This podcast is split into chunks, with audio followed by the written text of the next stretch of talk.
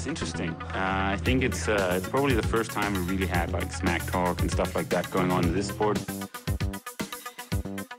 He's definitely been more successful here than me in, in Hawaii. But I've beaten him up many times, and he knows that when all the people aren't around him patting him on the back and he looks at himself in the mirror at night when there's no one else, he knows I'm the real deal. Some people talk and they never won Ironman in Hawaii, so I could talk. I won twice. Han øh, i dag tale lidt om øh, sådan behind the scenes for hele øh, Ironman-cirkuset, fordi at øh, når øh, folk, der har betalt og møder op, så har der gået et kæmpe arbejde forud for det, og du har været i organisationen i mange år efterhånden. Du er, er det den her sæson, du lige er, er hoppet en, en tand op, efter at have styret hele det lokale, så er det, øh, så er det regional det nu, eller hvad, hvad er sådan din øh, officielle titel? Jamen, jeg har en todel titel. Så den ene del hedder det her regionale. Vi har nogle forskellige regioner i verden, og så har vi en region også, der hedder Europa og Afrika, og i den region, der er sammen med min svenske kollega, der styrer jeg den nordiske del af vores øh, EMEA-region, det vil sige alt, hvad der hedder Skandinavien, og så har vi tilknyttet nogle licens-events, øh, der er sådan lidt rundt omkring, mest mod øh, øst, med lige nu Baltikum, alt hvad der sker der, og Kazakhstan, og så har jeg faktisk også Bahrain på mit bord. Øhm, og så, kan, så, så deler vi nogle andre events rundt i Europa. Så den del, og så den anden del, der siger, den anden del af rolle, det er det, det, vi kalder landeschef. Det vil sige, når vi har den her struktur rundt i verden, så må der gerne være en i, i hvad kan man sige, i hvert land, som øh, har fingre på pulsen, hvad der sådan rører sig, om det kan være motionsmæssigt agtigt, eller hvordan vi ligesom øger øh, øh, fokus på, øh, på både triathlon, men også hvad er det, der rører sig bare i landet. Ikke? Og det kan være alt fra lige, hvad er det for nogle medarbejdere, vi har, til hvad er det for nogle initiativer, vi laver. Øhm, så det, det er sådan set den øh, splittede rolle, jeg sådan sidder i nu her. Lige præcis. Jeg har bare sådan for interessens skyld, øh, jeg har den fordom, at hvis du for eksempel har Bahrain som den ene yderpunkt, og så øh, kan du sige, at du har Kazakhstan, Altså, du har et sted, hvor alt kan lade sig gøre, fordi der er alle penge, du overhovedet vil have, og så øh, er der måske et eller andet sted, der, der ikke rigtig har nogen sådan teaterkultur, hvor altså, I virkelig skal gå tingene efter i sømmene for, at, at det skal spille op til det niveau, I gerne vil. Har, har du nogle sådan eksempler på, du ved, hvor du har stået med sådan to virkelig ydre modpoler? Jamen, det, det kommer faktisk meget an på det lokale team, hvor det er. Øh, men der er ikke nogen tvivl om, at når man arbejder med, med Mellemøsten, så, øh, så er der ofte nogen bag, bagved, som har et ønske. Altså i, i Bahrain, der, der sidder en, øh, en prins dernede, som gerne selv vil deltage. Ja. Og derefter så, derefter så kommer der nogle, øh, nogle midler til at kunne gøre ting, som vi ikke kan gøre med events andre steder. Men det betyder ikke, at de nødvendigvis er gode til at lukke veje af, og det betyder nødvendigvis heller ikke, at de er ekstremt gode til at, øh, at måle ruter op. Det betyder heller ikke, at de altid er gode til at, at stille en ned til, hvordan skal skiftezonen stå. Så det, der kan være masser, øh, og så lige pludselig skal alle til en bønd dernede midt i opsætningsdagene. Så der kan være masser af ting, der, der er ekstremt øh, besværlige dernede, selvom, øh, selvom der er masser af midler. Og omvendt, så kan der også være et, et team i, nu siger du Kazakhstan, der, det, det er ikke fordi, der er, er nødvendigvis lige dem, der er bagved det event derovre, ikke har okay midler. Det, det fungerer egentlig okay. Men der er, der er en, der er et rigtig stærkt team bagved, som er yderst forberedte og, og har rigtig mange øh, personer bagved. Så der, der er der nogle andre ting, der ligesom har været i fokus her de sidste par år med at være derovre og være tilstedeværende også med, med alle alt det, der sker i Rusland, og, øh, og lidt mere på den politiske dagsorden, kan man sige. Ja, lige præcis. Har du egentlig følt inden for de sidste, lad os sige, to år, at øh, sådan, kan man sige, det politiske klima, både i forhold til Rusland, men også i forhold til øh, alle mulige andre øh, identitetspolitiske ting, klima, alt sådan noget, at det har fyldt mere og mere og gjort, at I har, I har skulle tænke jer mere om i forhold til, hvad I gør? Ja, Altså, ja, men helt sikkert. Og, og det er, det er, jamen det er både, det er begge de punkter. Det kan være, når der opstår de her øh, ulmende, ulmende ting. Altså, øh, vi var, det kan jeg altså godt afsløre, altså lige inden Rusland og Ukraine udbrud, der i vores region, hvor vi ved, havde vi jo allerede faktisk et event i St. Petersborg. Øh, som vi nåede at have et år som Ironman. Øh, og der skulle ligesom ekspanderes noget vildere i Rusland, hvor der faktisk, altså der er masser af mennesker derovre, som faktisk godt kan lide triathlon. Man kan næsten sige det lidt som, de er 10-15 år bagud for, hvordan det egentlig var i Danmark, og dengang ja. der var et kæmpe hype. Det er der lige nu for rigtig mange, øh, øh, både i Rusland og som, som egentlig ikke bare som civile mennesker har noget med, med krigen at gøre. Og når vi ligesom sætter i værk med at sige, jamen, men I må ikke øh, deltage i vores øh, events, eller I må ikke øh, deltage under et flag, så kommer der selvfølgelig en masse ulmen, ulmen omkring det, og, og det er også lige fra professionelle atleter, som, øh, som jeg har stået sammen med, som kan være professionelle russere, som bare står og, og, og, og græder foran en, fordi de faktisk ikke må deltage i vores events, men de har ikke noget med krigen at gøre, og, og synes bare, at, at de har trænet, og, og det er det, deres liv det handler om. Ja. Og der, der skal man tage stilling til nogle, øh, sådan nogle, nogle ting, hvor, hvor man skal overveje både, hvor er empatien henne, hvor er vores præcedens, fordi vi er bare et globalt plan, mm. så, så hvis vi ligesom tillader noget øh, i Kazakhstan, så kan det sagtens være, at det rygte, det går hurtigt på tværs af hele verden, og, ja. og så, så sidder der nogen i Malaysia eller et andet sted i verden, hvor der også er en, der siger, jamen, de gjorde sådan og sådan der. Så, så hver det take, om det er en, en, hvad kan man sige, en kris, øh, udbytte eller, eller røren om sig, eller om det er bæredygtighed,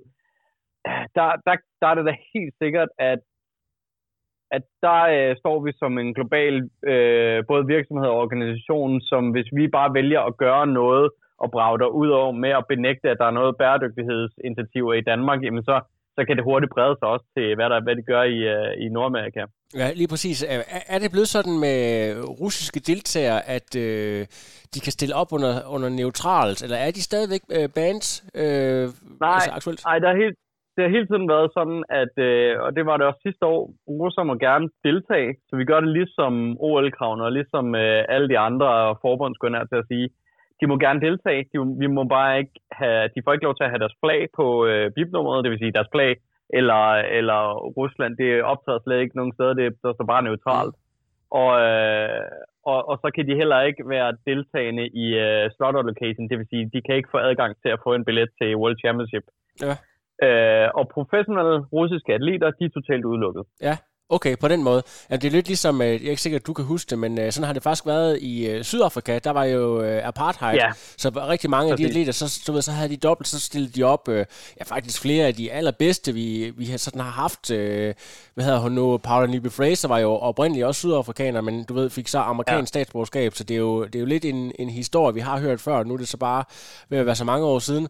Skal, skal vi prøve ja. at tale lidt om, om hvad, sådan, ja, hvordan øh, Ironman i København egentlig øhm, sådan foregår behind the scenes, fordi der er jo sådan flere aspekter af det. Der er jo både sådan noget myndigheds... Halløj, jeg har jo selv prøvet at være med til at skulle arrangere sådan fra scratch et stævn ind midt i Aarhus. Og jeg, ja. altså, der er så mange møder med alle mulige myndighedspersoner, så man bliver helt skør af det. Øhm, sådan, dit arbejde er jo selvfølgelig at skulle sidde med til nogle af de her møder, men, men øh, er der mere i det end det? Altså prøv, prøv lige at forklare, øh, altså hvor stort et arbejde yeah. det egentlig kræver at sætte alle de her ting i, i, værk? Ja, man, man kan jo sige det sådan, at øh, og nu skal man jo heller man skal ikke negligere noget som helst andre, eller cykelløb, eller hvad det er, men jeg, jeg vil næsten våge påstå, at Ironman Copenhagen er det sværeste event i Danmark i forhold til trafiksikkerhed og ja. i forhold til trafikafspærring. Vi skal lige huske på, at uanset om der er Tour de France, eller om der er Post Danmark rundt, eller om der er et halvmarathon i København, når man arrangerer Ironman Copenhagen, så lukker man jo veje af fra klokken 6 om morgenen til en gang ud på eftermiddagen. Det det. Og det er jo ikke sådan, at der kommer et helt felt, der bare svinder forbi. Der kommer en lind strøm hele tiden forbi, forbi, og nogle gange så er der måske tre minutter mellem øh, atleterne. Det forstyrrer nogle trafikanter, som sidder derude frustrerende og kan ikke forstå, hvor de må krydse vejen. Nogle gange så kommer der bare et et væld hele tiden, og så frustrerer det jo også nogle bilister. Og det er ligesom humlen i det, der er med Ironman Copenhagen, at så man kan sige, alle andre sport, jeg vil også kalde det sportevents og motionsevents, det bliver enten afviklet i kun én kommune, eller bare på en formiddag, eller endda bare på et par timer. Vi kan også bare tage Tour de France, da det bliver afviklet. Der lavede man jo den øvelse, hvor man bare lukkede vejen ned, i en to timer. Jeg ved godt, der var lige Storbritannien, der blev lukket fem timer dog. Mm. Men, men ellers er det jo en øvelse, hvor man tager et cykelløb, lukker vejen af i en til to timer, åbner man op igen. Her der laver vi jo en, en, øh, en øvelse, hvor vi altså øh, lukker veje i mm. fra 6 om morgenen til om eftermiddagen. Og det ja. er, det er der, hvor det vanskelige kommer. Og det er ikke kun øh, tids- og ressourcekrævende, det er jo også øh, økonomisk krævende, fordi det, selvfølgelig så øh, skal vi have ni kommuner med på det, vi skal have to politidistrikter med på det, og øh, have deres opbakning. Det er ikke noget, man tager penge for i Danmark, det gør man andre steder. Øh, men der er en øh, stor omkostning med hensyn til at have vejafspæring. Det er ikke noget, man får gratis, det vil sige alt materiel, alt kejler, alle øh, infotavler, øh, alle de her ting, så, så der er ikke nogen tvivl om, cykelruten til Arman Copenhagen, det er en gigantisk post øh, at, at betale. Ja, altså det er jo, hvad kan man sige, det kører jo på, ja, efterhånden, det har kørt siden 2010, så er det så kommet under et andet brands, men der har jo ligesom været en skitse, men betyder det så, at man kan ikke bare gå op til de her myndighedspersoner og så lægge den samme skitse på og sige, nu fornyer vi bare lige her, her, her. Skal, skal den fornyes nærmest helt forbundet hvert år, e- eller hvordan? Ja.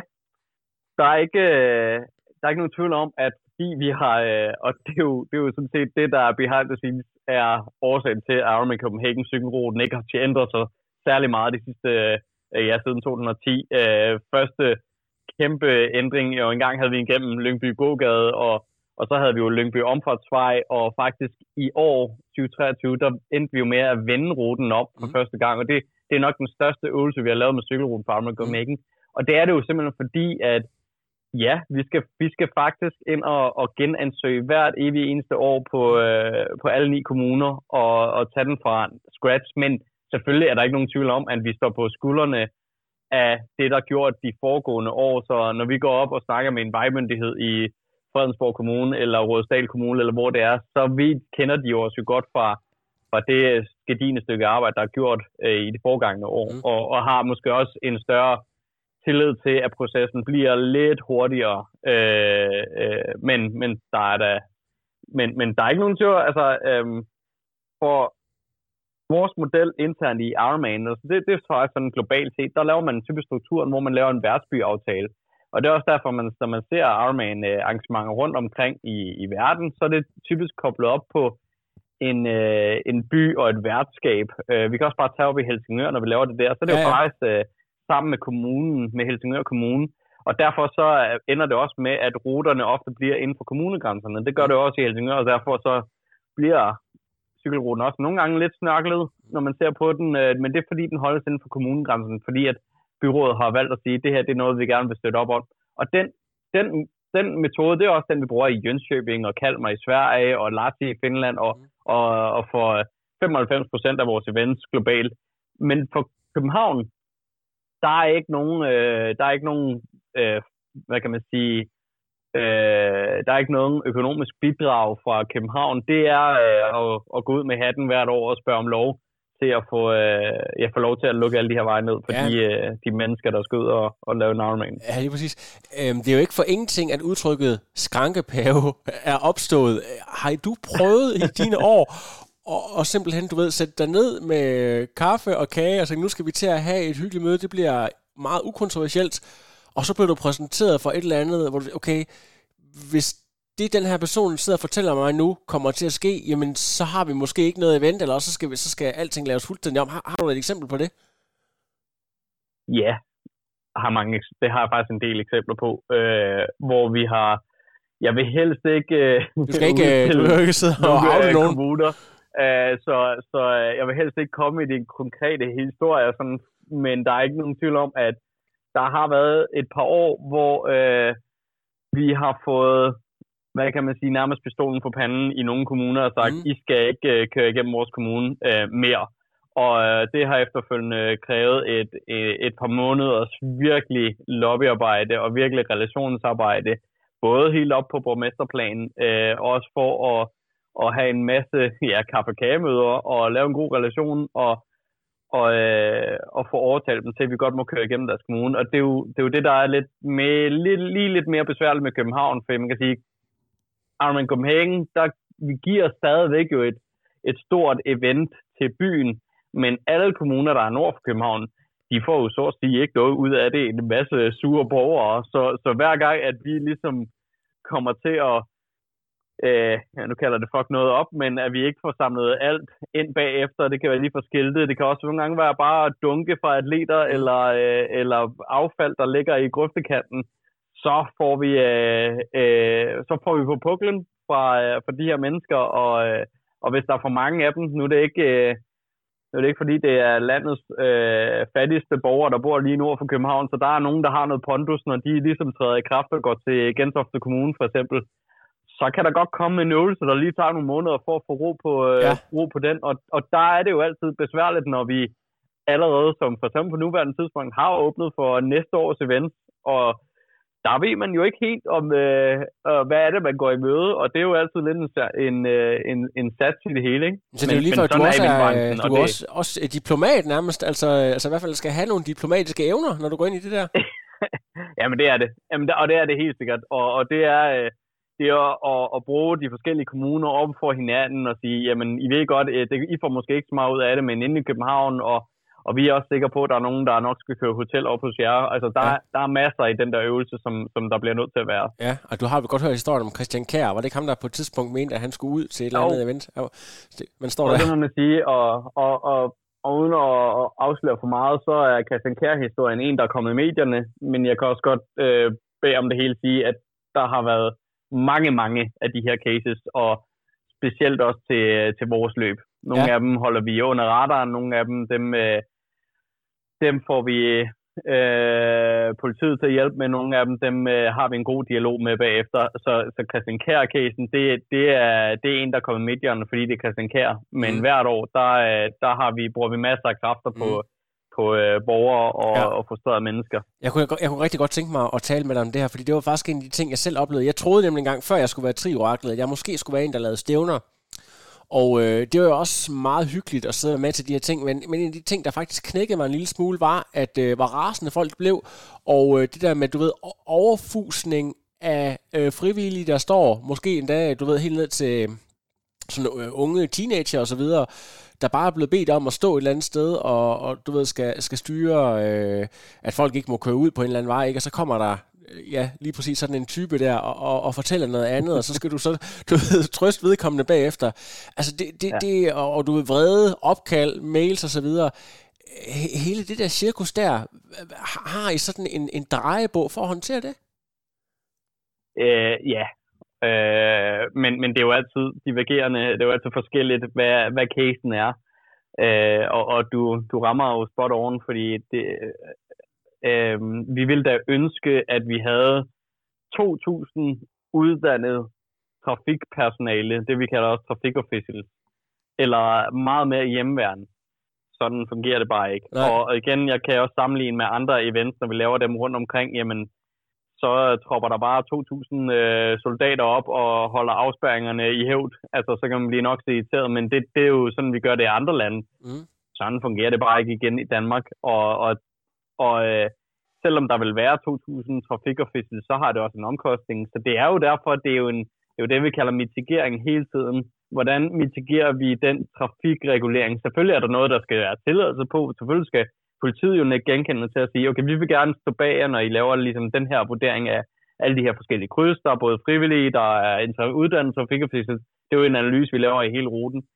Øhm, så den, den del er jo på plads, men der er jo stadig den del ud, ud over det, at, at vi, vi vil jo gerne ønske, at der var endnu flere øh, uddannede trafikofficerer. Det vil da give dem ro i maven, mm. men det vil for det første have en større omkostning, og for det andet, så vil, det, så vil det ikke være muligt, fordi så mange er der bare ikke i Danmark trafikofficerer. Så det er jo klart, at vi ender bare med en en case, hvor vi ringer ud til nogle dejlige klubber, og, og vi putter tilliden til, at de tropper op, og nogle gange så, så sidder der jo en dejlig klubkoordinator, som ender med at sige et eller andet pågældende kryds, jamen der står en, en 17-årig, som måske er lidt træt øh, søndag dagen efter, han har været i byen. Og det er jo en, det er jo, det er jo den øvelse, vi prøver hele tiden at mitigere. Hvad kan vi så gøre for, at, at den der 17 får rejst sig op og står på en rigtig måde med fladet? Ja. Men hvad, hvor ligger ansvaret? Det er jo sådan noget, vi også snakker med. Jeg har også været i snak med STIFs øh, jurister og sådan noget. Fordi hvor ligger, hvor ligger ansvaret, når nu at den her stakkels frivillige, han ligesom bliver overfuset af, af en, en trafikant, der ikke har forståelse for, for eventen, at der kommer masser af cyklister forbi, men han vil virkelig bare på arbejde eller hjem igen. Ikke? Og, og det er jo, der, de cases er er, er selvfølgelig på sin vis ens, men de er også forskellige, fordi det afhænger, hvor det er. Er det ude på landet? Er det bynært? Eller er politiet til stede? Er, er der øh, hjemmeværende tæt på det? Ikke? Så der er forskellige cases, men, men øh, vi har helt sikkert ressourcer hvert år, der tager sig af de her caser, cases, kan man sige, og vi har ressourcer på motorcykler, både for politiet, men også for vores egen, vi hører ind, som, hvor deres eneste opgave er, at de er, hvad kan man sige, udrykningspersonel til, når der opstår sådan cases, så kører de ud på dagen og, og prøver at navigere i det. Ja, præcis. I Aarhus, der har de haft i mange år noget, der hedder Classic Car Race. Det er sådan noget blandt andet, du ved, hvor øh, Joachim, altså Jorke, han har været med, og, ja. og de kongelige, øh, der har de jo, jeg ved ikke, der har de jo selvfølgelig også ret mange penge, så dem, der er allermest påvirket, eller der bliver mest øh, influeret af det, sender man på ferie i, i den weekend, hvor det foregår, fordi du ved der med, at man har, man har øh, det, sådan, du ved, meget gamle og meget høje motorer til at køre i døgndrift. Det er jo sådan øh, en eller anden moderne form for tortur. Har, har I nogen øh, på jeres rute, som er særligt udsatte, som I har en eller anden, øh, den har sagt, underhåndsaftale med, eller noget lignende? Nej, det, det er, det, øh, jeg ved ikke engang, vi må, men man kan også sige, der, folk snakker bare så hurtigt med hinanden. Og, øh, og den præcedens, der kan ske ud af det der, det, øh, det holder vi også øh, helst fra. Ja. Øhm, men, men altså, det er jo derfor på den ene side, så er vi jo enormt lykkelige over, at vi kan fortsat have den rute op igennem Strandvejen, øh, helt op til, til Humlebæk, hvor altså, det er klart, at det er da selvfølgelig meget mere fantastisk som en Ironman-deltager, hvis begge spor var afspærret totalt, så man havde begge spor at køre i. Men det er jo derfor, vi laver den trafikorientering, hvor man kan køre i det andet spor i modsatte retning, og så laver vi, gør vi alt, hvad vi kan, og det er heller ikke billigt at lave info-kampagner øh, til alle de beboere, og der, der navigerer vi måske lidt i, øh, om det er Charlottenlund, eller om det er et sted oppe i Fredensborg ude på landet, hvor mange kræfter vi sætter på den infokampagne. Det vil sige, altså, hvor, hvor langt fra vejen putter vi et, et brev på i, i brevsprækken, eller hvor meget går vi ligesom øh, til værks i, i den lokale nyhedspresse deromkring. Ja. Så det, det er mest der, hvor vi, øh, vi gør lidt forskelligheder. Ja. Hvor mange frivillige kræver det at løfte en opgave som Ironman Copenhagen?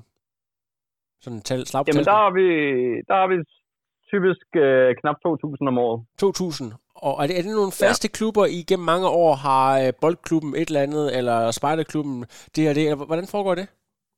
Ja, det er, det er det typisk. Øh, der er altså noget udskiftning hvert år, men, men øh, og vi vil, vi vil jo helst undgå, fordi der er op mod de her 2.000, vi vil jo helst undgå, at det ikke bare øh, er ned til 10 personer. Så, så måden det ligesom foregår på, det er, at der er en klubkoordinator fra, fra en svømmeklub for eksempel, og så, så lover hun, at hun, kan, hun siger, at vi, vi vil gerne stille øh, med 50 personer, og så finder vi en pris, som vi honorerer til, øh, til klubben. Det er, jo, det er jo sådan, det må man jo gerne uden moms, når det går til klubben, og så skal de jo ligesom bruge dem på uh, enten rejser eller udstyr, eller hvad det er. Og, og der er jo mange, der er nogle klubber, der stiller op til 150 personer, og der er nogle klubber, der også stiller ned til 10 personer. Uh, og, og øvelsen for vores vedkommende er jo, at vi vil jo gerne undgå, at alle klubber ikke kun stiller 10, fordi så er det bare rigtig mange uh, koordinatorer, vi skal have fat ja. i. Men omvendt, så, så er det også klart, så kommer vi også tættere på opgaven og kan, kan kontrollere, at de har forstået opgaven. Ja. Så det er altid det, vi sådan balancerer i. Men altså, der er nogle klubber, der har, øh, jeg kan sige, for eksempel tage Gentofte Volley, de har stået ind ved T2 øh, med bike catchers i samtlige år, og er de samme, der kommer hvert år, og der er et par udskiftninger på deres koordinatorer, eller dem, der ligesom har, har styringen på det, men det, der er nogle klubber, der er, der er genganger og har været det også i, i uh, nærmest et år 10. Ja. Øhm, og så vil jeg sige 20 procent bliver nok udskiftet hvert år. Okay, er, er der sådan øh, lige frem øh, efterspørgsel efter øh, nogen poster, lidt ligesom man ser på Hawaii, hvor folk de faktisk rejser, du ved, der over deres for at holde ferie, fordi det er ligesom den ting, de gør. Du ser det også lidt med green teamerne på Lanzarote. Er, er, er der noget øh, i København også, eller det? Ja, altså, øh, det er faktisk også, øh, nej, ikke på den måde rejse til det, og vi har, jeg vil også sige, at det øh, stemmer nok ind i den generelle frivillige kultur, der er også mm. ændret de sidste 5-10 år. Der er ikke ja. nogen tvivl om, at, at det også er blevet noget mere besværligt, end det var for 10 år siden, ja. at få, uh, få overtalt både klubber og, og der, deres medlemmer, skråstreg, familievenner, eller hvem der er dem, der vil hjælpe, det, det er helt sikkert altså, er blevet en større tørn at få dem til at komme sig. Øh, og, og ligesom bruge en søndag med et flag i hånden et sted, øh, og, og ligesom gøre op med dem selv, hvad er det, det her det gør af formål for, at jeg står her med et flag i hånden for at, at guide nogle atleter og holde nogle bilister tilbage. Det, den, øh, den, den er klart blevet sværere, end det var for nogle år siden, mm. så, så der, er ikke, der er ikke den kamp om det. Det er mere en overtagelsesevne. Men man kan i hvert fald sige, at der er der nogle, der er der nogle klubber, der godt vil øh, øh, stå sammen jo. Så, så nu vi har for eksempel på cykelruten en masse sideveje, hvor man står to og to eller endda en og en. Det er klart, at den er nogle gange lidt sværere at hoppe på, end at stå alle mulige samlet på et øh, væskedepot eller inde ved to, hvor man ligesom står hele øh, klubben sammen og, og kan aflaste hinanden. Er der nogen af jer, som har været ved at, jeg ved ikke om man siger forske, eller man undersøge det der med den her frivillig, øh, frivillighedskultur, som jeg tror rigtig mange klubber kan skrive under på, at det, det er bare sværere. Øh, jeg ved, jeg ved simpelthen ikke, hvad, hvad det skyldes. Men, men måske at gå ind og, og analysere sig, hvad skal der så til, hvis det ikke bare er rent penge? Er der et eller andet, vi kan gøre for at ændre på det her? Fordi altså, øh, worst case scenario er, hvis, hvis folk ikke dukker op, så kan I jo faktisk heller ikke, altså jo, så kan I, altså, så, skal, men så, så kommer jeres overskud til at forsvinde, så, så kan I ikke rigtig lave en forretning, kan man sige. Altså så, så er der ikke noget Ironman Copenhagen. Præcis, altså, og, og det er jo også en, vi er meget dialog med både uh, Triathlonforbundet og deraf også uh, øh, DIF, og sådan set også en, mange af de andre store motionsarrangører omkring det her, og, og også andre uh, eventarrangører, lige fra uh, Roskilde Festival til nogle andre, hvor vi har sådan en god øh, øh, dialog sammen. Øh, der er ikke kommet noget, altså man kan sige, frivillighed er frivillighed. Altså øh, øh vi kan ikke trylle og få folk til at, at, og bare, være, øh, bare øh, være mere engageret. Men der er der nogle, der er der nogle retninger, der, der tyder på, at, øh, øh, at, at folk vil have mere for det, eller vil kunne se, at de har noget for det. Så for eksempel, når det har været en festival, og kunne få en festivalbillet, så har de alligevel godt kunne øh, få afsat det, når det ligesom går til noget personligt. Men det der med, når, øh, når der er en mor til en datter, som går i en svømmeklub, og moren står med i 6 timer frivillig til med Copenhagen, hvor pengene går til klubben, så skal hun være virkelig sikker på, at de penge, de går til hendes datter og udstyr ja. til hendes datter. Og, øh, og der er noget der, der i hvert fald har ændret sig, øh, at de, hvor de, de vil have endnu mere viden om, hvor de der penge direkte går hen til. Mm. Og ellers så vil, de, øh, så vil de gerne have noget personligt. Og det gør jo bare den administrative opgave meget, meget større for eventarrangører, hvis man skal gå ned, og, og vi skal sikre, at de penge, vi nu giver til en øh, klub, at de går direkte til, om det er spillertøj eller rejser, eller hvad det er. Det vil vi jo sådan set helst undgå og, og, øh, og være nede og, og, øh, og mikroanalysere for, hvor de penge går hen til, øh, men helst bare give til klubben, og så lade dem ligesom beslutte, hvad de bruger dem på. Ja, vi øh, prøver at bevæge os lidt over i retningen af hele øh, den sportslige del, øhm, altså sikkerhed, måske nogle retningslinjer fra selve Ironman. Det er måske heller ikke bare ude på vej, det er måske også bare i forhold til Expo og sådan noget. Jeg ved, der er rigtig mange regler for, hvordan man sætter de der ting op. Øhm, hvordan foregår det, og hvor hvide rammer har I for, hvordan det Er der en, en standard, kan man sige? Jamen, det er der. Øh, og vi har både globale standarder, og vi har standarder inden for, ja, for det, vi kalder EMEA, øh, øh, Europa og, og vores region her. Og, og man kan sige, det, det er nok det, som folk ser rundt omkring til Ironman, at man gerne skal kunne sammenligne, at der er selvfølgelig de samme distancer, mm. øh, og på de, når vi laver ligesom vores ruter, hvis man snakker om ruterne først, jamen der skal jo, der skal jo være en mulighed for, at, øh, at man gør sig umage med. Der, altså, ruterne er altid svære, fordi man skal også have for øje, hvor de er henne. Så det er klart, og det kommer også an på øh, synsvinkel. For nogle atleter, de vil helst ligge i Bahrain og bare køre 90 km den ene vej, 90 km den anden vej, og der er også nogen, der faktisk synes, det er fedt at køre øh, op og ned af og se, se noget øh, øh, bjergkæde i Nice, hvis det skal være, og have en lidt mere teknisk rute. Så, men det er jo klart, at, at det skal jo ligge sig op for cykelruten, at man skal kunne køre den på en, på en freebike, øh, ellers så skal man i hvert fald have de overvejelserne. Og, og svømningen, jamen, der skal jo heller, heller, heller, der skal i hvert fald være, kunne være et flow i, selvom nu har vi en, hels, en svømmerute op i Helsingør, hvor der er mange sving på, øh, så skal den i hvert fald give noget andet i forhold til øh, publikumsværdighed eller tryghed med, med roligt vand. Øh, så, så sikkerheden den ligesom opvejer på den måde, og det er det samme egentlig med løberuten. Altså der skal kunne være et flow, hvor man, øh, man ikke skal lave øh, sving konstant, medmindre at det ligesom er, fordi man kommer ind forbi øh, nogle virkelig attraktioner. Vi bruger meget af det, der hedder øh, øh, USP, Unique Selling Point, så, så vi vil gerne med vores Ironman events globalt sikre, at det er noget, der også giver en eventoplevelse. Derfor så er det også ofte, at vi prøver at lægge vores Ironman arrangementer øh, ikke bare ude på en mark, øh, med en finish line et eller andet sted, hvor det vil være meget nemmere at øh, engagere, men prøver også så vidt som muligt at få det ned på et sted, hvor man enten løber forbi nogle attraktioner, eller målstregen er på en, øh, en meget, meget specielt øh, sted. Ja. Øh, og så kan man sige, så er der alt, alt det, der sker før og under og efter, som øh, før, der har vi det, vi alt, altid kalder Ironman Village. Og i Ironman Village skal man hen til startnummer i det, man kalder registrering. Og, øhm, og øh, derudenfor, der er Expo, og nogle gange, de fleste gange, også tilsat Ironman Merchandise.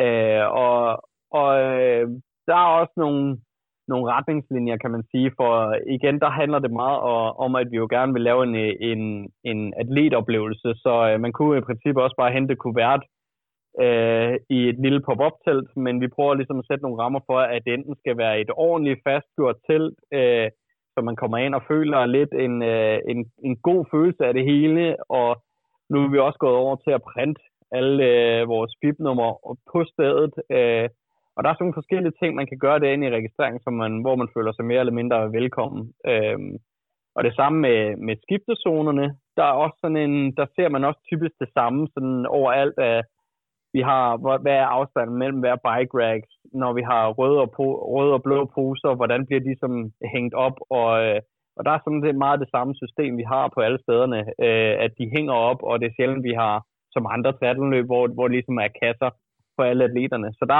der er sådan nogle øh, typiske retningslinjer, vi går efter der.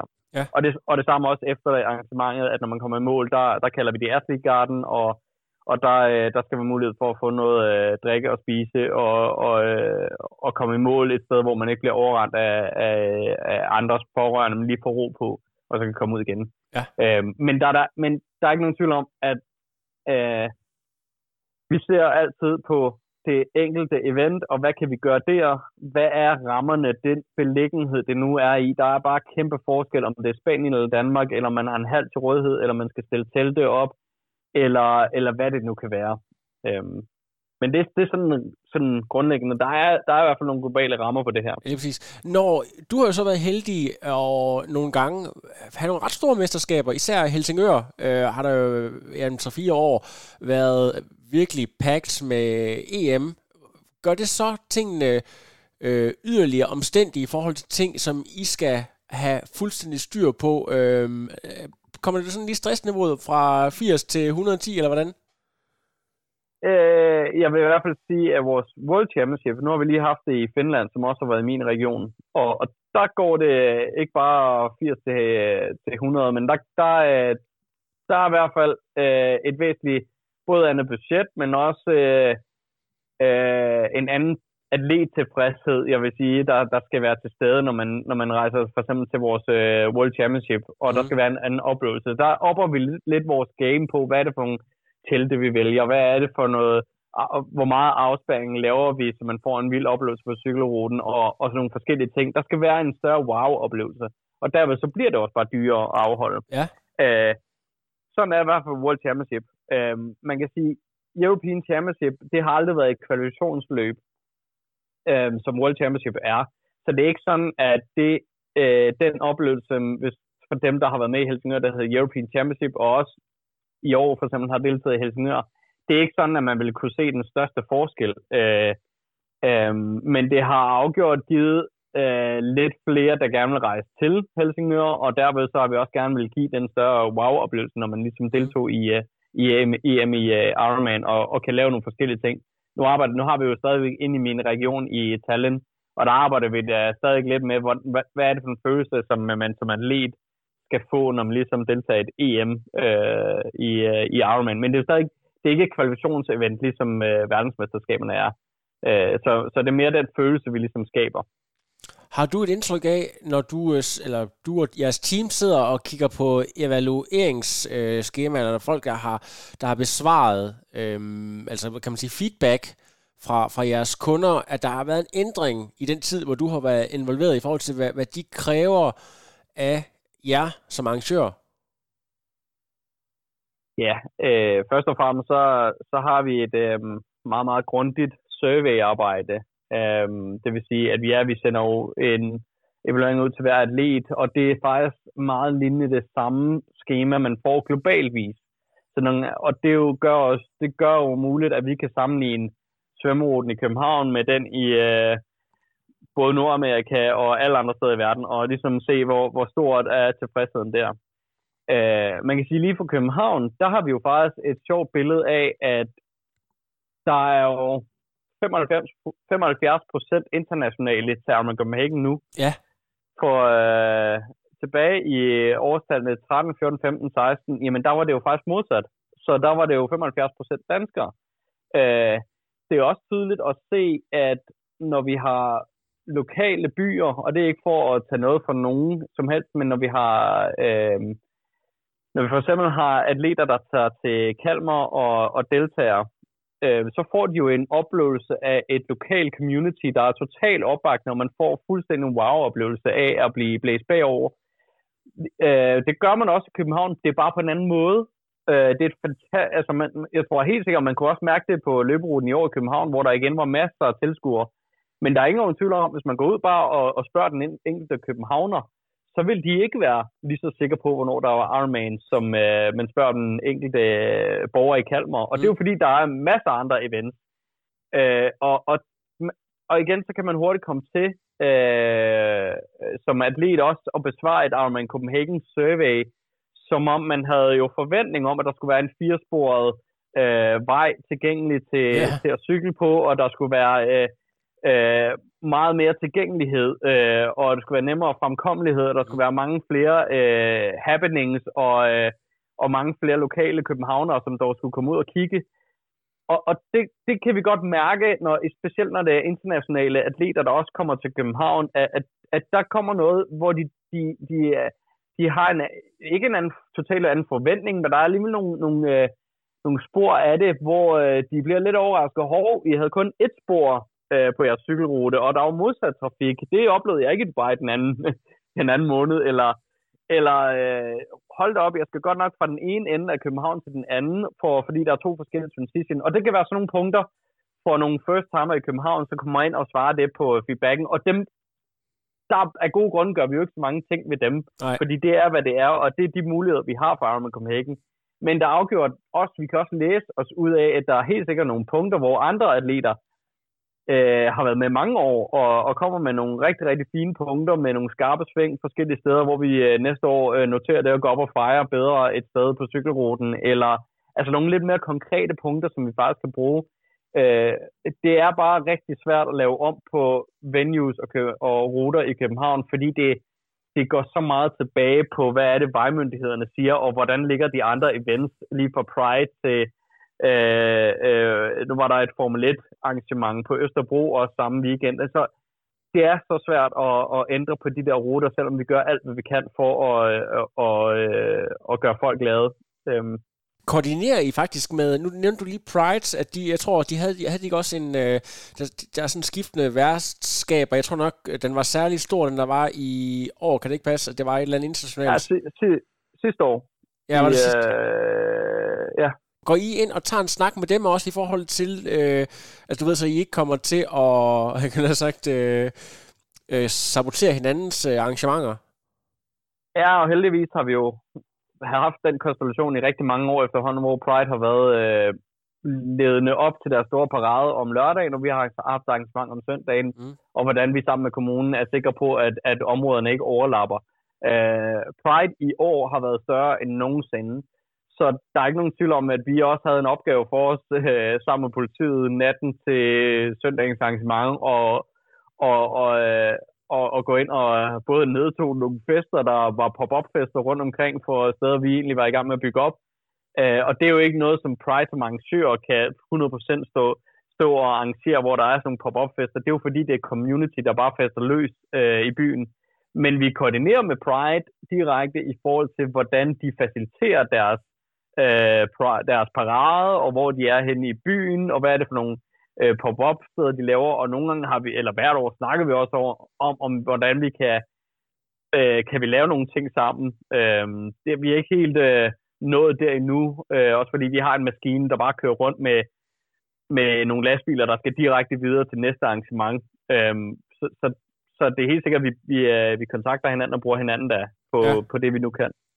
Det er, det er virkelig interessant. At, øh, hvis vi sådan taler lidt om nærmeste fremtid øh, for Ironman, og, og hvad der sådan kommer til at ske, det er blevet offentliggjort, at Ironman satser på den her nye serie. Der har været PTO, som virkelig har taget fart, især inden for de professionelle atleter, men det ser ud som om, der også kommer til at ske rigtig meget. Tror du, at, øh, at der kommer flere store ændringer øh, med de ting, som du har indflydelse på øh, ved du konkret, at der kommer til at ske nogle, øh, nogle spændende tiltag inden for de nærmeste år? Øh, altså i første omgang, så, øh, så øh, kommer der ikke til at ske det, der kommer til at ske det, der ligesom er offentliggjort i forhold til, øh, til den her pro-serie, man, man ligesom laver, og, øh, og der er udvalgt nogle events, hvor man øh, opskalerer det hele, øh, hvad kan man sige, pro øh, schedule, man har, og, og de enkelte events, der er udvalgt til det, der arbejder vi også med, at vi øh, selvfølgelig laver en awareness omkring det. Vi har også de sidste par år arbejdet meget med, hvor er det, vi laver live broadcast inden for de proer nu, så det bliver mere tilgængeligt at sidde hjemme i stuerne og følge det arrangement. Og det, der, kommer, der kommer til at ske noget, noget lidt mere øh, awareness på det. Øh, men, og det, det tror jeg også, at jeg selv står inden for, at, at vi skal også, vi skal også um, der er mange, der kender til P2, og der er mange, der kender til pro-tilværelsen øhm, inden for triathlon-miljøet. Men der er jo mindst lige så mange, skal vi huske, der er ikke nødvendigvis atleter på fuld tid, men der er jo rigtig mange, der også deltager i vores arrangementer, som er promotionsbasis, som måske har de lige i år deltaget i et uh, Copenhagen Marathon, og så uh, får de blod på tanden til også at, at tage en Ironman Copenhagen, og de er nok ikke orienteret inden for, hvad der sker med P2, eller forventer, at der sker en masse øh, store anderledes øh, justeringer ved vores, øh, vores hvad kan man sige, normale Ironman events.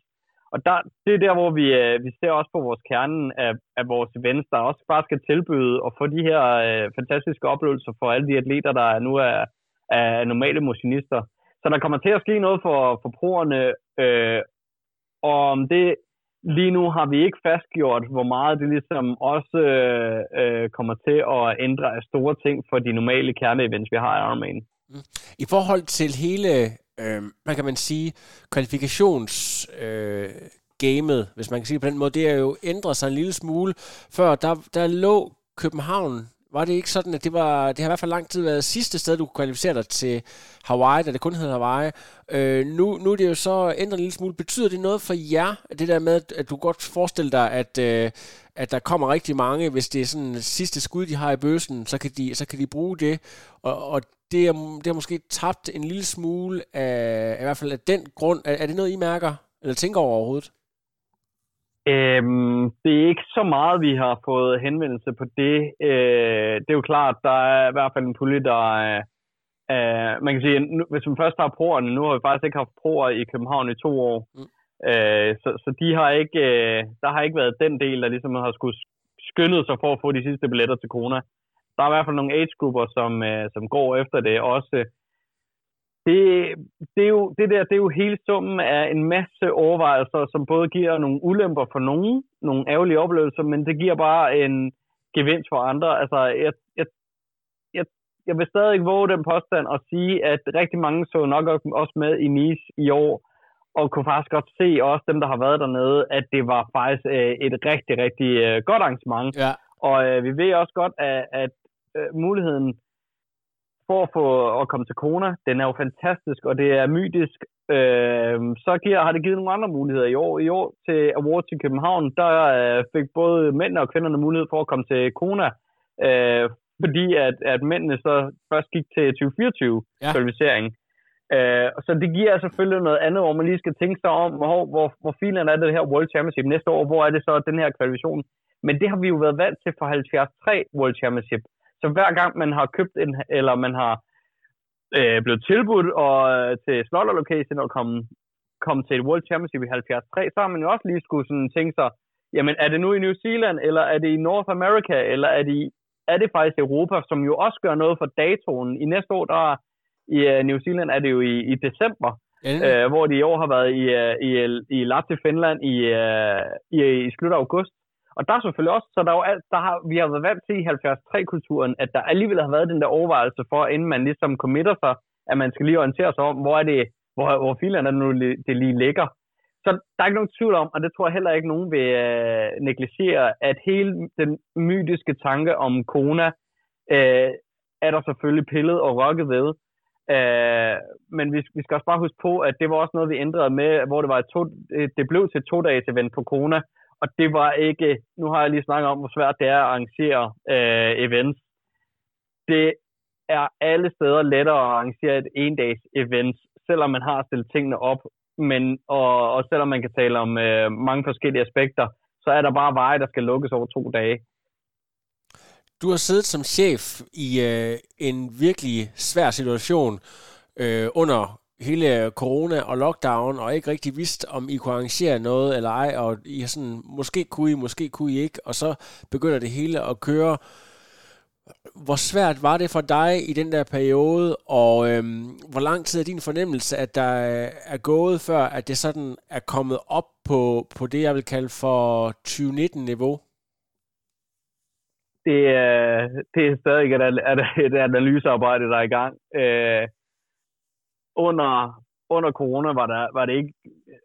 Øh, øh man kan sige, under corona, der arbejdede vi stadigvæk lige så meget, og det tror jeg alle også godt nok har, øh, har anerkendt, men i eventbranchen, der gik vi jo sammen med både alt lige fra festival og, og så videre, for at finde ud af, hvordan var for, forsamlingsforbuddet, og og forskellen her med vores øh, Ironman-branche og triathlon-branche er bare, at der er tre distancer, så det handler ikke bare om at, at få nogen til at løbe fra A til B. Der er også noget ind med nogle skiftezoner, hvor mange er vores. Så det var ekstremt kompliceret at få det puslespil til at, at, at løse sig. Og efterfølgende har vi jo lavet mange af de her tilbud, hvor man, hvor man kan overføre sin billet til næste år. Mm. Øh, gjorde vi også under og post-corona.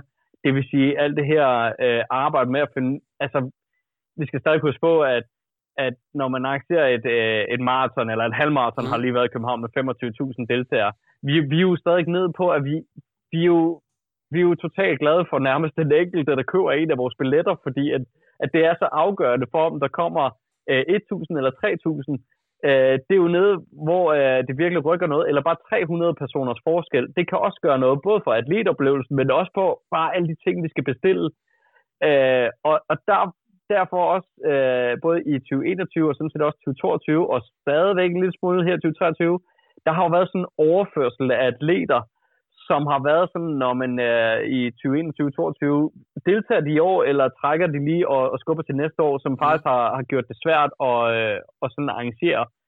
Og, og nu kommer vi så til det nye analysearbejde, som her efter 2023, at vi skal jo til at se på, og er, er det det, vi kan kalde et normalt år i 2023, eller er der stadigvæk nogle, nogle tendenser, der, der viser, at folk er stadig lidt øh, tilbageholdende. Der kan være eksempler af, som også er i en anden end bare sportsbranchen, men når der bare er eventbranchen, at folk er måske stadigvæk lidt afventende med at købe en billet fra tilbage i 2019, hvor både koncerter og sportsevent bare blev udsolgt, og så skyndte man sig at købe en billet, uagtet egentlig, om man var sikker på, at man skulle deltage. Den, den følelse, den, den ting var der mm. selvfølgelig også nogen, der gjorde med Ironman, hvor man skyndte sig at købe en billet, og så måtte man ligesom se, øh, ni måneder senere, om man var i stand til at deltage. Ikke? Ja. Man kan sige, når der ikke er en udsolgt hype, så venter folk jo længere ved at købe.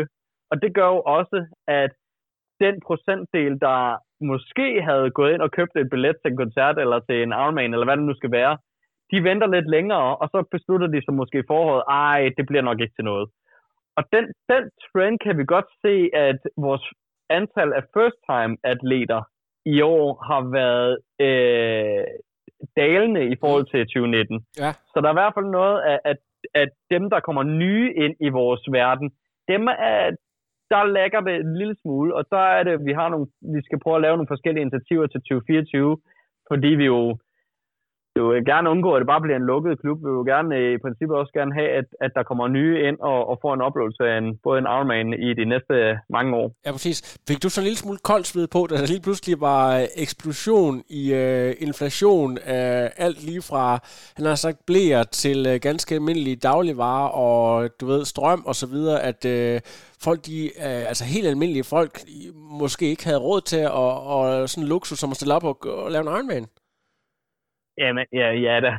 Altså, øh, øh, øh, tilbage til igen, det er, det er ikke kun folk, der køber billetter, det er, øh, det er også ekstremt dyrt at øh, afvikle og afholde en Ironman, så hver gang, at vi går ud og, øh, og får leveret alt fra toiletter til byen til øh, vejafspæring, der er noget transport bagved, og alle dem, der kører frem og tilbage til lastbiler, 117 gange, det er blevet lige også bombet op i pris, så den pris for at afholde øh, Ironman blev også dyrere. Øh, og, og selvfølgelig er der også en kultur af, at vi også godt ved, at dem, der bare var, øh, jeg kan ikke sige nemt til penge, men du har da helt ret i, at, at, at vi stod der lige og, og kiggede på, jamen, men det segment, der bare lige smider det antal penge, det koster for en Ironman, der var måske lidt, lidt større afstand, og det, det er stadig også noget, vi analyserer på og skal se på de næste par år, altså hvordan tilmelder folk sig, og, og kan, får vi penge ind, og kan vi, kan vi køre med den standard, vi har, eller skal vi nedskalere lidt på standarden, og så stadig få nogle penge ind? Og det er jo, det er jo som alle andre virksomheder øh, et, en analyse. Hvis I har udsolgt i, i København, hvor mange er der så, og hvor mange, øh, altså ikke fordi du skal sidde og afsløre forretningshemmeligheder, men hvor mange vil I godt sådan sige minimum øh, går vi efter det her antal? Altså minimum og maksimum, hvor, hvor ligger vi henne? Ja, men vi, vi ligger sådan mellem øh, en, en bund på, øh, på ned mod de 12-1300. Altså så, og det er sådan set for generelt rigtig mange af vores Ironman-arrangementer. Når vi når derned, så, øh, så, så gør vi det, fordi vi er en del af noget større. Øh, afhængig af igen, hvordan er værtsbyaftalen, hvordan er... Øh, hvordan er, øh, hvad er det for en område, vi leger os ind i, og så videre. Men, men det er jo sådan en, en, en af de bunde, hvor vi, vi har ikke lyst til at arrangere Ironmans, hvor der kun er 400-500 øh, deltagere. Øh, så vi skal gerne op på, på de plus siden af, af 1000, for øh, at det giver både den fest, men også har noget tyngde i, i det, vi nu kan lave for det pågældende arrangement. Så det også leve, igen lever op til de øh, både krav og retningslinjer, vi globalt stiller for, når vi afholder et Ironman-event. Øh, og, og den øvre grænse, der, øh, altså, vi arbejder ofte med, med den her 3.000 personers grænse, øh, med mindre, den kan godt gå længere op, øh, hvis der er plads til det på ruterne. Øh, men det er inden for det øh, spektrum, kan man sige. Ja, lige præcis. Men jeg kunne godt forestille mig, at der også er nogle, øh, altså sikkerhedsmæssigt, jeg tror, Kona er jo nok det bedste eksempel, det der med, og altså, det, hvis vi bare går tilbage til 09 eller 10, der var der vel, der var der vel sådan, nu skal jeg lige tænke mig om, kan det passe, der har været en 12-1300, eller tager jeg for det er i hvert fald steget hvert år, og så er det jo også, at, at i og med, at der kommer 100-200 hvert år, så kommer også den her drafting-problematik. Alle de her ting følger lige i kølvandet på, så det er jo afvejning mellem, altså at man gerne vil have et fedt event og sportslig fairness, penge på den ene side og, og alle de her ting, så det er jo en masse ting, der, der skal balanceres præcis, og, og altså, det kan være ned til et eksempel i, på, på dansk jord i Helsingør, hvor jeg godt kan afsløre, at i år gik vi jo fra i Helsingør at have 90 km ud i et, til faktisk at have, have to runder ude på cykelruten. Men, men cykelruten blev faktisk, og det kan vi også se ud fra den feedback fra nogle atleter, cykelruten blev faktisk federe, fordi derfor kunne vi have nogle, lang, nogle flere livudpassager end alle mulige sving. Fordi da vi havde 90 km ud i et, så var det også med, at nogle atleter kørte modsat i den anden ja. retning, og vi skulle være lidt kreative, og der var masser af sving. Når vi ligesom går ud og laver to loops, så selvfølgelig har vi fået øje på, om, hvad er densiteten, og vi ved også godt, at efter EM, der var måske lige lidt dallende i forhold til det, den atletmængde, der er. Og det gjorde det selvfølgelig også, at nu havde vi også pro sat op, at vi havde live broadcaster og alt muligt her i sommer i Helsingør. Så det var faktisk ikke det fedeste i verden, at vi skulle kalkulere med, at der så kommer øh, på anden omgang af proerne, der kommer også nogle age-grupper op, hvor nogle af proerne skal ligge og overhale age-grupperne.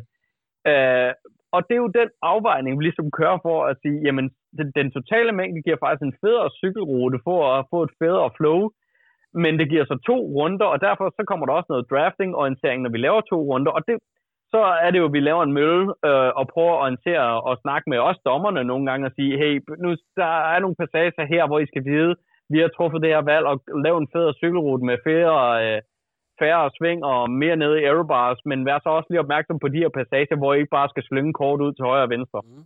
Alle, der kommer ind på Trioaklet, de får jo lige lov til at lave plug, og i og med, at det er jo Ironman, du repræsenterer, så kan du ikke lige komme med din anbefaling, hvad, hvad du mener, hvis folk skal have en fed sæson øh, og køre en 2-3 stævner, hvad, for sådan en, en, en dansk atlet, hvad, hvad, hvad, kunne man, øh, hvad kunne man kigge efter passende, synes du?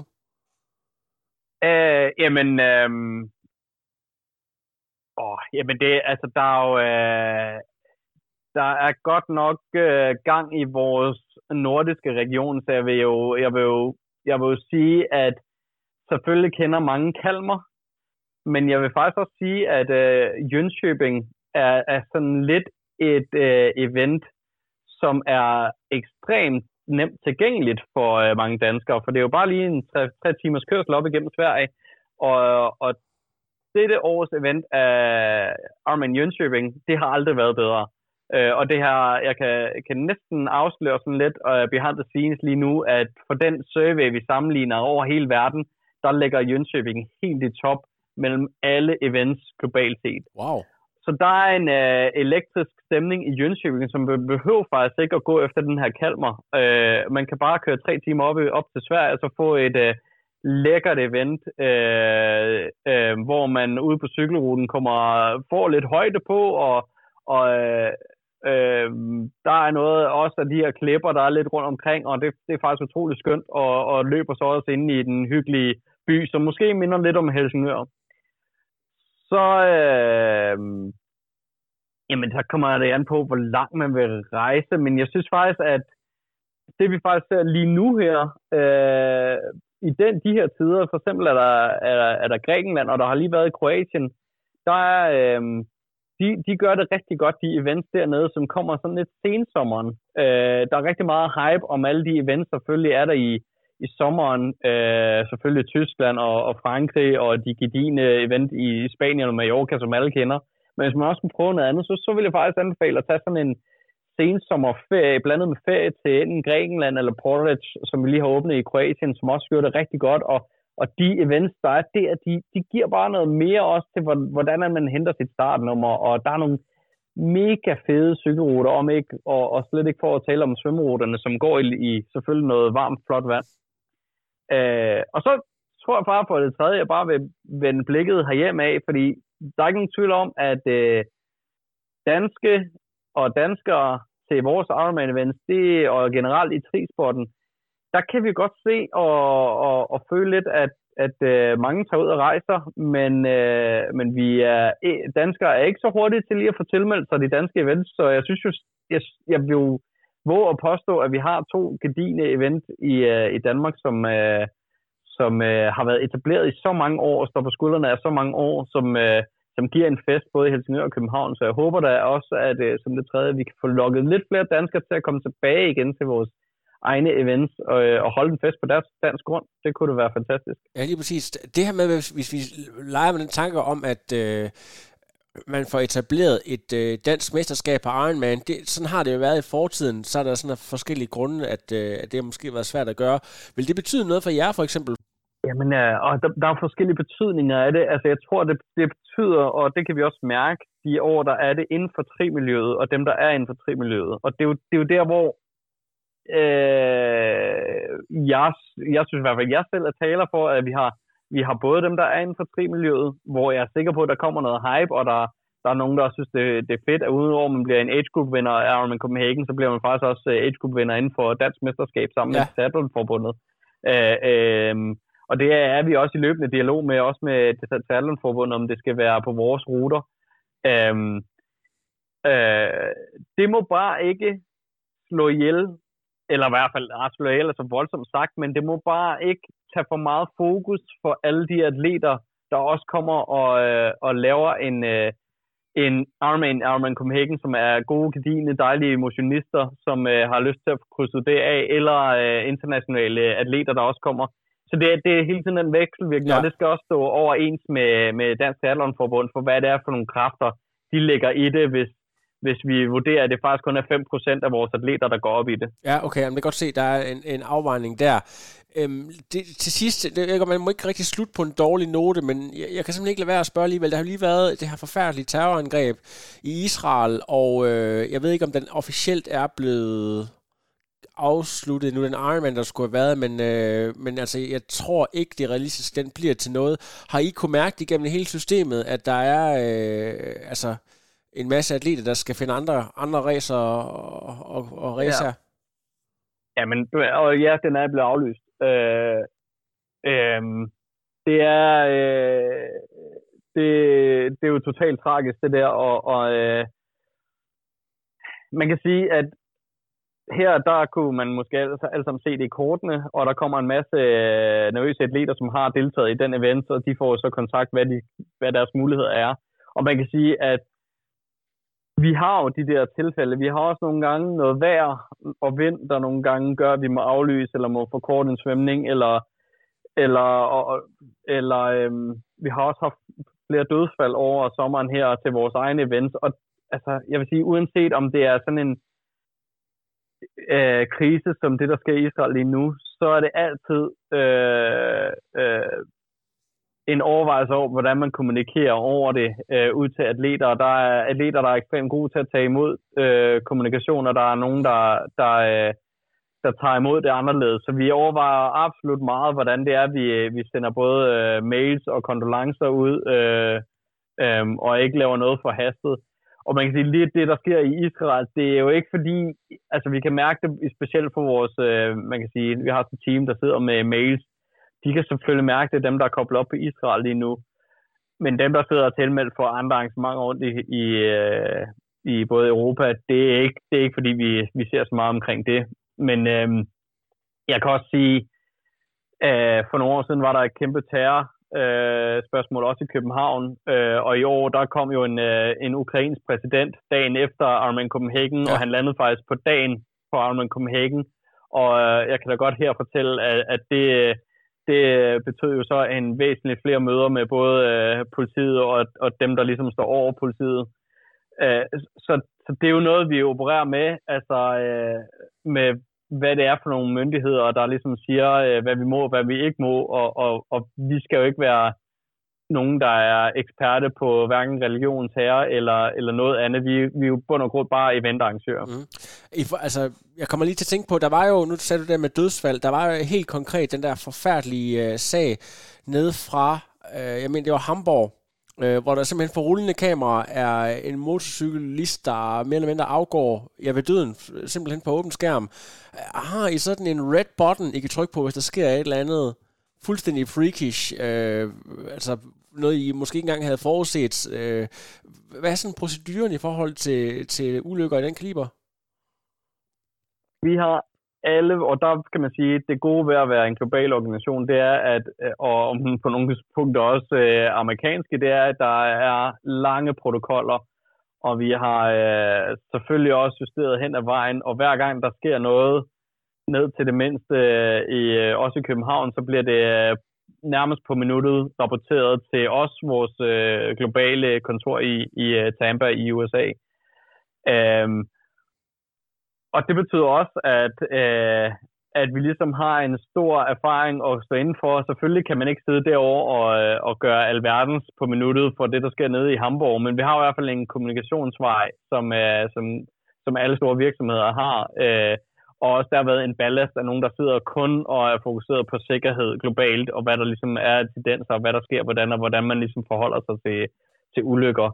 Øhm, når, øh, når der, vi har også udsendt det af vores Ironman crew, kan man sige, altså, øh, som er på stedet til alle vores Ironman arrangementer, så sker der noget, så står der altid en, der er meget, meget erfaring, erfaren i øh, forskellige sikkerhedsprotokoller, er ude til alle vores Ironman arrangementer og står så sammen med det lokale team og, og forholder sig til, hvad skal der ske med det her. Øhm, og det kan være ligesom lige fra, om der kommer noget lynskrald eller torden, eller om man skal udskyde en svømstart, eller, eller om der til og med kommer øh, et dødsfald, der, der går, om, om det er svømning eller en på motorcyklen, og så, så skal man jo forholde sig til det. Vores udgangspunkt, og, og det kommer ind på så meget, men udgangspunktet for rigtig mange ting er jo ofte, at man fortsætter med et event. Og det kan lyde meget kynisk, men, og nu har vi lige set for eksempel en, en fodboldkamp mellem Belgien og Sverige. Den blev stoppet i pausen, det kan man godt. Når man har et øh, sportsarrangement, hvor folk er i gang med at løbe og stoppe, så skal man være rigtig overvejende i, om hvordan man stopper ulykken, fordi folk bliver ved med at løbe og cykle. Mm.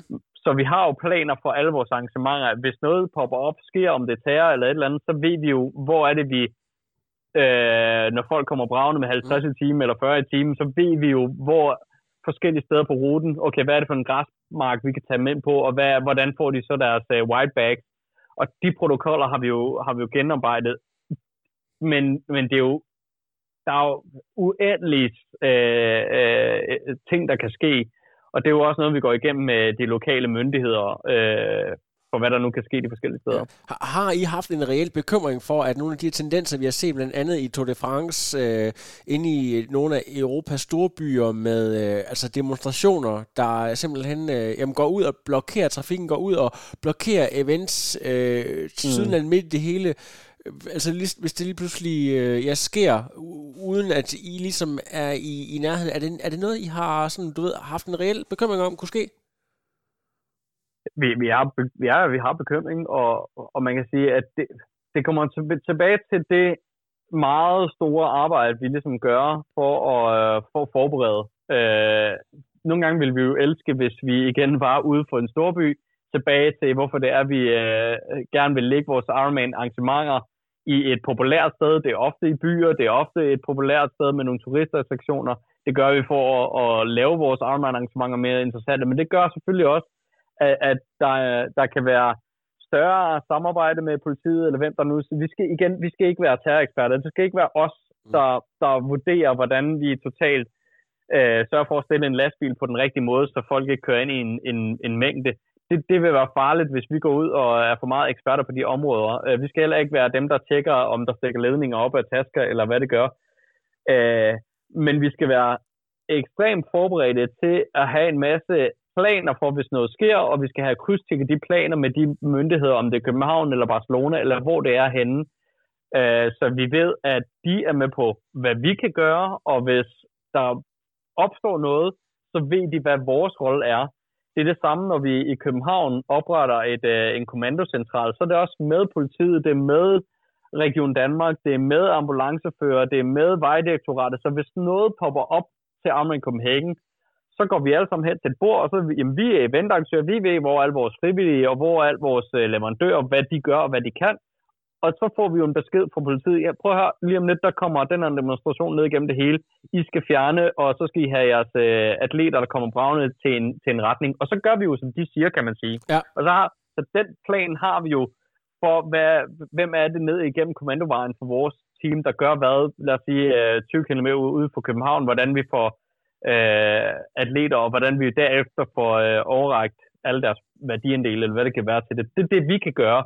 Men vi, vi skal passe på med øh, at være de store øh, terroreksperter, og, øh, og ja, og det, men det er jo det, er det samme, hvis der opstår en brand, brand inde på Nyhavn, jamen så enten så må vi jo øh, 1, 2, 3, stop løbet, hvis der skal komme en brandbil ind. Det forstår folk typisk godt, hvis der kommer noget med udrykning. Det tror jeg alle respekterer nogle gange har vi været heldige med at få øh, øh, på to minutter lavet øh, løberuten om, så man løber en detur. Det er folk også forståeligt. Så, så alle de der ting, de fleste, og jeg, jeg vil næsten få påstå, alle atleter er jo forstående, hvis vi kommer med en forklaring efterfølgende. Hey, vi, vi tog ind på den her græsmark i fem minutter, vi stoppede eventen på grund af det her, øh, øh, og vi prøver at kommunikere så hurtigt som muligt. Det, det er den plan, vi har klar. Ja, og det lyder også som, at det er sådan en større militær operation. Så skal det også helst være, når, når, når det er, ja, hvad kan man sige, det er med så mange mennesker, øh, sikkerhed, øh, øh, I skal, I skal varetage, så, er, så bliver det en større operation. Vi har været meget omkring nu her. Jeg skal lige høre, er, er, der, nogen, øh, er der noget, vi ikke har fået nævnt, som du, øh, øh, et eller andet budskab, du gerne vil have ud, så må du gerne sige det nu, hvis det er. Eller? Nej, men jeg, jeg, tror, jeg, jeg tror helt sikkert, at det er interessant at få øh, fortællingen og historien ud omkring øh, det behind the scene på Ironman, som vi lige har sådan været godt igennem, at ja, jeg forstår godt, at, at der rører om det kommercielle og det amerikanske og det store, øh, som, som, kan, som kan være lidt afstandstagen, men, men øh, det er også bare ekstremt øh, kostelig affære at lukke veje ned så lang tid. Og det er ekstremt kostelig affære at prøve at give den event- og wow-oplevelse. Så det er ikke fordi, at, øh, at den pris, en billet koster, bare går øh, 90% i en, øh, i en kistebund. Det er øh, langt hen ad vejen for at, at få råd til det, det koster i, i, i dag, kan man sige, for faktisk at afvikle tre forskellige ruter, som ofte er placeret i, en, i et populært sted. Ja, altså som siger, Ironman er, altså i København er, øh, hvad kan man sige, mere omkostningstung end den der typiske Ironman, der ligger, du ved, halvvejs ude på landet et eller andet sted. Sådan må det vel nødvendigvis være? Ja, øh, og men den, den du også refererer til, der ligger lidt ude på landet, den, den lurer mig, om den ikke også er koblet til noget spektakulært alligevel. Altså det er sjældent, at vi går efter at lægge en Ironman øh, det letteste, lettest sted at operere hen. Altså det er øh, ofte, at vi prøver at lægge den, den kan godt ligge uden for Barcelona som Calais, øh, men det er også fordi, at så er byen med på det, og så laver man, laver man en hop på den måde, og det er fedt at, at være ude på en strand. Så der er et eller andet, der ofte er sammen med det, men det er bare en, det er bare en kostelig affære stadigvæk, så det er ikke fordi, vi bare øh, øh, øh, sidder på vores hænder og hårdt og venter på, at der tækker nogle øh, penge ind. Det er, det, det er halvanden års øh, årsjul, der kører for hvert event, øh, med, et, øh, med også et øh, forholdsvis stramt budget for at få ting til at ske. Ja, hvem er det i sidste ende, der sidder og bestemmer, hvor meget man kan tillade sig at skrue på priserne, når det, når det er så relativt topstyret? Øh, hvem har øh, Lars Seng der? Jamen, vi har vores, vores retningslinjer, og så ligger vi jo et budget, der jo, man kan sige, går ned for Europa og nærmest hver event. Så, så vi ved jo år til år, allerede nu ved vi, hvor mange moneter vi ligesom kan bruge på et Ironman Copenhagen, også med taget i betragtning af inflation og så videre. Og det er jo, det er jo derfor, at, at, at, øh, at vi godt ved nogenlunde allerede, hvad er det for en beløb, der er. Øhm, og vi, øh, vi ved i hvert fald en standard, vi kan levere. Øhm, og vi ved også godt, hvordan prisforskellene ligger i Danmark versus i Spanien. Så, så det, det er det, ja, det er forholdsvis topstyret, men, men der kommer et budget ud, og det kan det lokale team egentlig jonglere ret meget med. Altså, og så selvfølgelig så skal de jo forholde sig til ned til, hvor mange toiletter skal der stå på et væskedepot, og hvor meget, øh, hvordan skal kvaliteten af mad være, i, når man kommer i mål, og, øh, og hvor mange telte skal bestilles, øh, eller skal man skal man over en løsning og stå uden for et sted. Øhm, det, det, det, er, det kan lo- lokale team ret godt bestemme øhm, langt hen ad vejen. Ja, det er fremragende. Vi har talt i øh, lidt over en time og et til efterhånden, øh, Jakob, og øh, jeg er i hvert fald blevet en del klogere på, hvad det egentlig kræver i forhold til Iron Man, øhm, og det tror jeg også, at lytterne er, så øh, øhm, hils familien og rigtig god øh, bedring med, med foden, eller Achilles, eller hvad ja, det er. Det. det er godt. Ja, det er godt. Vi det snakkes. Det er godt. Hej. Hej. No, I am done. Another.